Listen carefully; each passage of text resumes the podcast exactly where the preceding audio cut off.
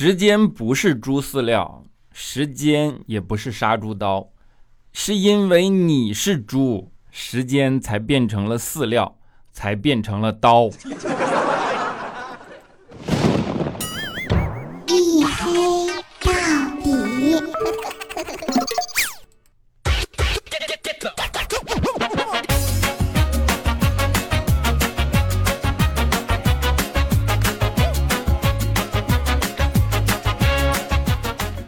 Hello，各位，欢迎收听，这里是大型不奇幻、不悬疑、不科普、也不励志、也不时尚、也不青春，唯独认真搞笑的娱乐脱口秀节目《一黑到底》，拯救周一不快乐。我是你们的隐身狗六哥小黑。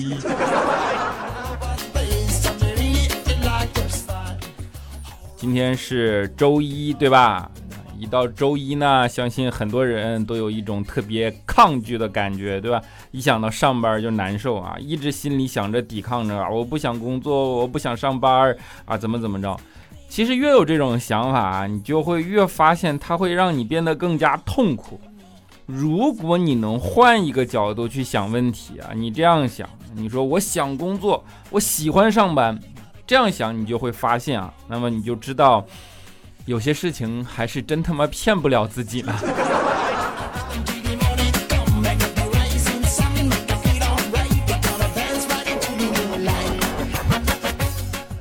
好的，欢迎来到大型黑毒鸡汤反矫情现场之拯救周一不快乐的一黑到底。今天专门反矫情啊，就是。这个话题从哪儿想起来的呢？是前面啊几天不是又发布了 iPhone 十二嘛？然后你想想啊，从呃第一代的 iPhone 其实是第四代，就是 iPhone 四嘛，是大家理论上认为的第一代 iPhone，对吧？从 iPhone 四到 iPhone 十二啊，发布到现在啊，是不是每一代发布了以后你都买不起？说明了什么呢？说明。你还是从前那个少年，没有一丝丝改变。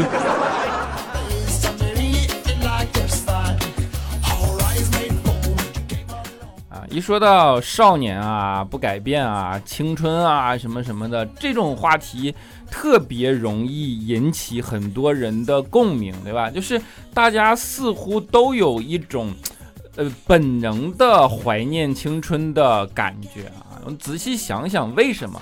有没有想过这个背后的底层原因呢？为什么会怀念青春？其实青春是很多事情的避风港，用青春可以掩盖很多问题，对吧？比如说啊，穷啊，没事儿，因为你青春。年轻的时候你穷，你理直气壮，你你你你你情商低，然后你缺乏整个的对社会的认知、韧性啊，甚至女生你底子差、脾气差、毒舌，只要加上青春，加上年少啊，就显得嗯还挺可爱的，对吧？谁还不曾经是个少年呢？就是。等等等等，都会因为“青春”两个字本来是一些恶习，对吧？本来是一些性格里的缺陷，而变成了一种年轻的热血与优点。但是啊，你知道，既然是恶习，既然是性格里的缺陷，其实就是很难被更改的。随着年龄的逐渐增长跟推移啊，人们不能再用青春去定义你的时候，这些事情就会变成人们对你的负面评价，对吧？这个时候啊，你就会怀念，我靠，青春多好呀！不是青春本身好，而是青春掩盖了问题。青春就像潮水一样，一股潮水哗的一下过来，海面风平浪静，对吧？但是潮水一旦退去啊，你就知道谁是游泳，谁是裸泳。这个时候你就会无比想念潮水，这就是青春的真正意义。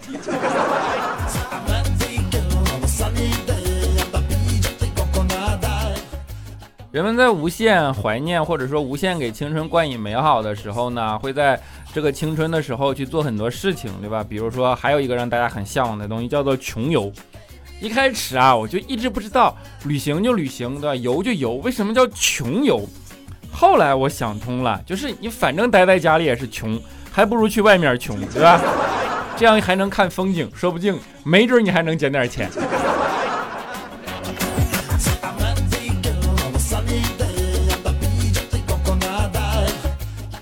其实这种穷游啊，它是和我们古代的老祖宗的智慧是冲突的。你们知道我们古代的人追求的一种叫做大隐隐于市啊，知道这是什么状态吗？就是最崇高的精神追求是隐居啊，无拘无束，放浪形骸。而在这其中最隐啊最崇最高的境界，不是隐于山林，而是大隐隐于市。这个东西现在呢有一种状态可以完美的去解释它，就是随着时代的变迁，这种文化会根据社会的进化发生相应的演进啊，跟现在的生活状态离它最近的一种大隐隐于市的状态，简称死肥宅。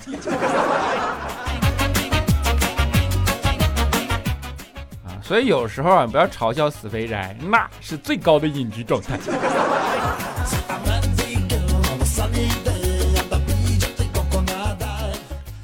年轻人其实啊很容易这个样子啊，然后呃虽然呃怎么说呢，有很多状态啊，这是很正常的一种年龄状态下呈现出来的应有的特色啊，但是呢，大家容易感动自己嘛，比如说一个人吃饭的时候感觉好孤单啊，这句话你放在中年人那儿就就。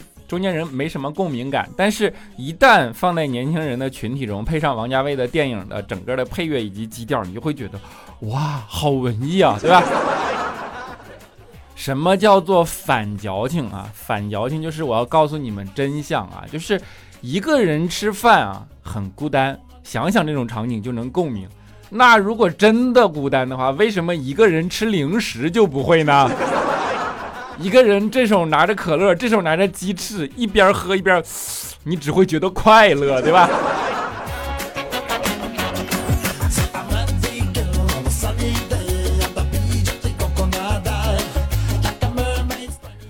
为什么这样？我告诉你们真实原因啊！其实人的情绪，人会对某种场景的共鸣，或者说相信这件事情带来的这样的故事样本，都是。由你从小到大接触到的整个的内容，或者说文化的这样的洗礼而带成，而给你带成的，对吧？你从小看的电影，你从小接触的文学作品，你从小听到的故事，就是告诉你一个人吃饭就会很孤单啊，那你就会相信一个人吃饭就会很孤单，对吧？你不会去怀疑这个里边的真假，这个里边呢是不是符合常理？就像从小我们其实被很多寓言故事误导过，你想想啊。我们小的时候学过啊，鹬蚌相争，渔翁得利。鹬蚌相争，渔翁得利，我不说对不对啊？鹬蚌相争的时候，他甚至描写细节啊。他说蚌把鹬的嘴夹住，然后蚌就说：“我今天就不张嘴，明天也不张嘴，这样太阳就会把你晒死。”你想没想过啊？鹬蚌相争，蚌夹住了鹬，他还要跟鹬说话，他不张嘴，他怎么说话？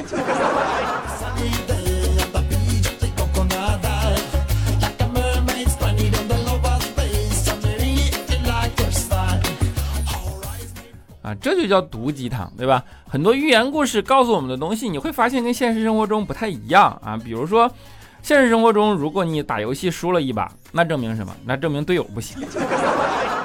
打游戏输一把，证明队友不行，没问题啊。但是如果你把把输，那能说明什么？那说明队友把把不行。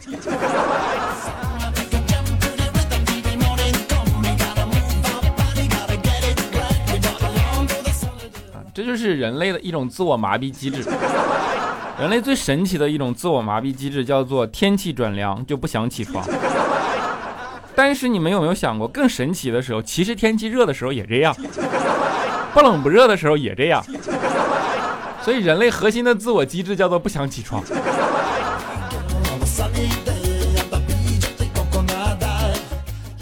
当然呢，嗯，还有人是很励志的，就是每天去看一些真正的鸡汤，然后向上啊，焦虑，我要努力，对吧？努力变成更好的自己，我要减肥，对吧？毒鸡汤就是告诉你们，其实对于大部分人来讲，减肥就是白白挨饿。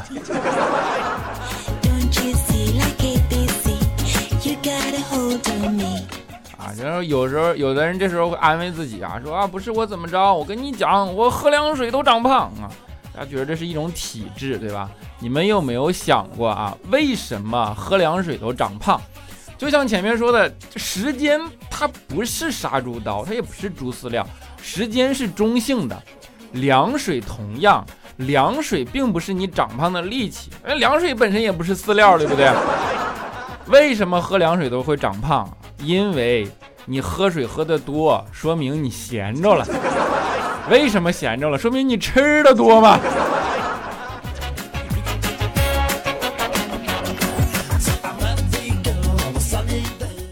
就是很多成年人的无奈与现实的生活，对吧？小的时候你衣服长了一码尺寸，说明什么？说明你成长了。现在衣服长了一码尺寸，那就是一种失败。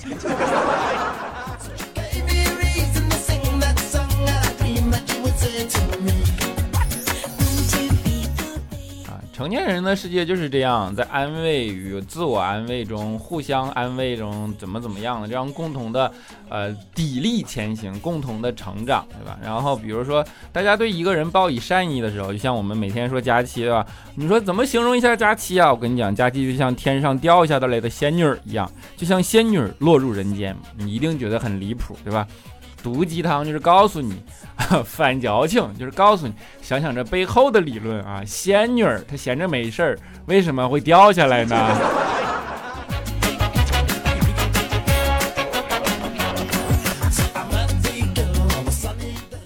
啊，佳期有的时候被大家说多了，然后他其实对他的体重会很在意的啊。有一天就是站在镜子面前仔细端详，发现自己竟然真的有别人说的那么胖。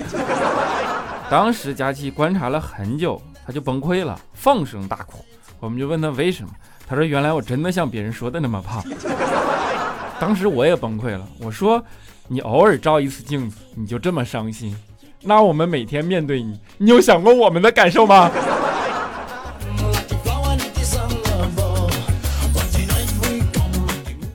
嗯。在这儿也给大家说一个小常识，因为假期减肥嘛，对吧？很多人也都是这样，给大家科普一个减肥常识啊，就是避免每天去想自己有多重这件事情啊，长时间你就会发现你变轻了，因为避重就轻。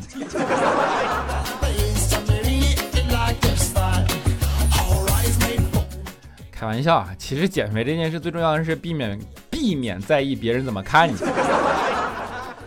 人呢，其实是活在别人的眼光里的，别人的眼光是造成自己快乐与不快乐的绝大多数的原因啊，就是根本原因吧。那你这个时候怎么样的能够让你的世界自我自相融洽、自洽，并且能够很好的去生活、面对自己呢？就是避免。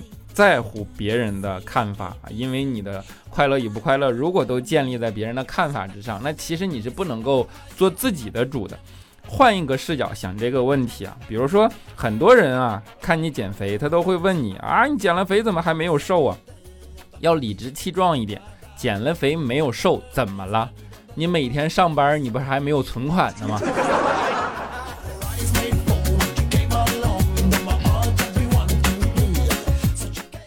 当然，不减肥也有不减肥的，嗯，后果，对吧？比如说，你只能买大码女装，大码女装呢，店里没有，去淘宝上买啊。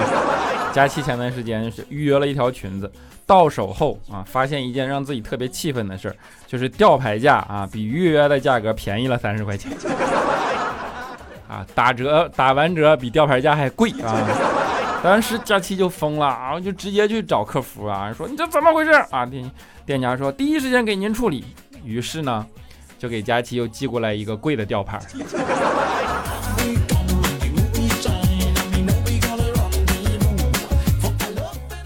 啊，所以就是，你看啊，就是只要我不尴尬，尴尬的就是别人啊。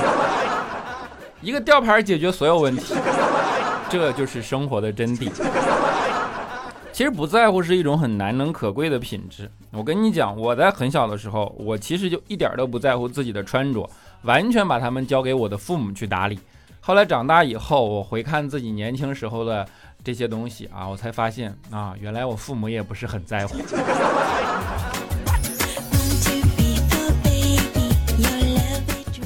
生活很，生活中很多苦恼是自寻的啊，就是自己去设置了很多东西。然后自己的对预期的管理出现了误差，就会导致很多苦恼。但是生活的真相其实是什么呢？生活就像一个地下停车场，走到里边你就会发现啊，地下停车场设计的像迷宫一样，每次都要找好久，你才知道啊，原来自己没有车。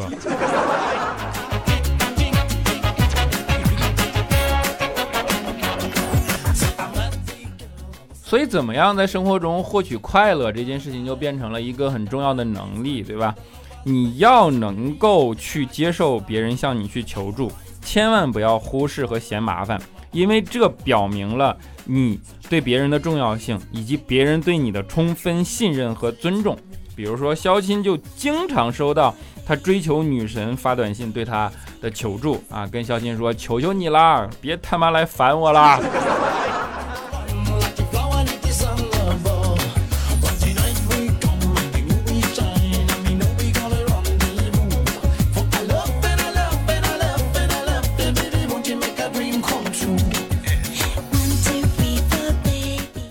好了一小段音乐啊，欢迎来到中场休息时间。中场休息时间，先跟大家口播一下我个人的微信号啊，叫做六个小黑六六六，六个小黑的全拼加上三个数字六啊，六个小黑六六六啊，可以聊骚，然后可以催更，不做数学题啊。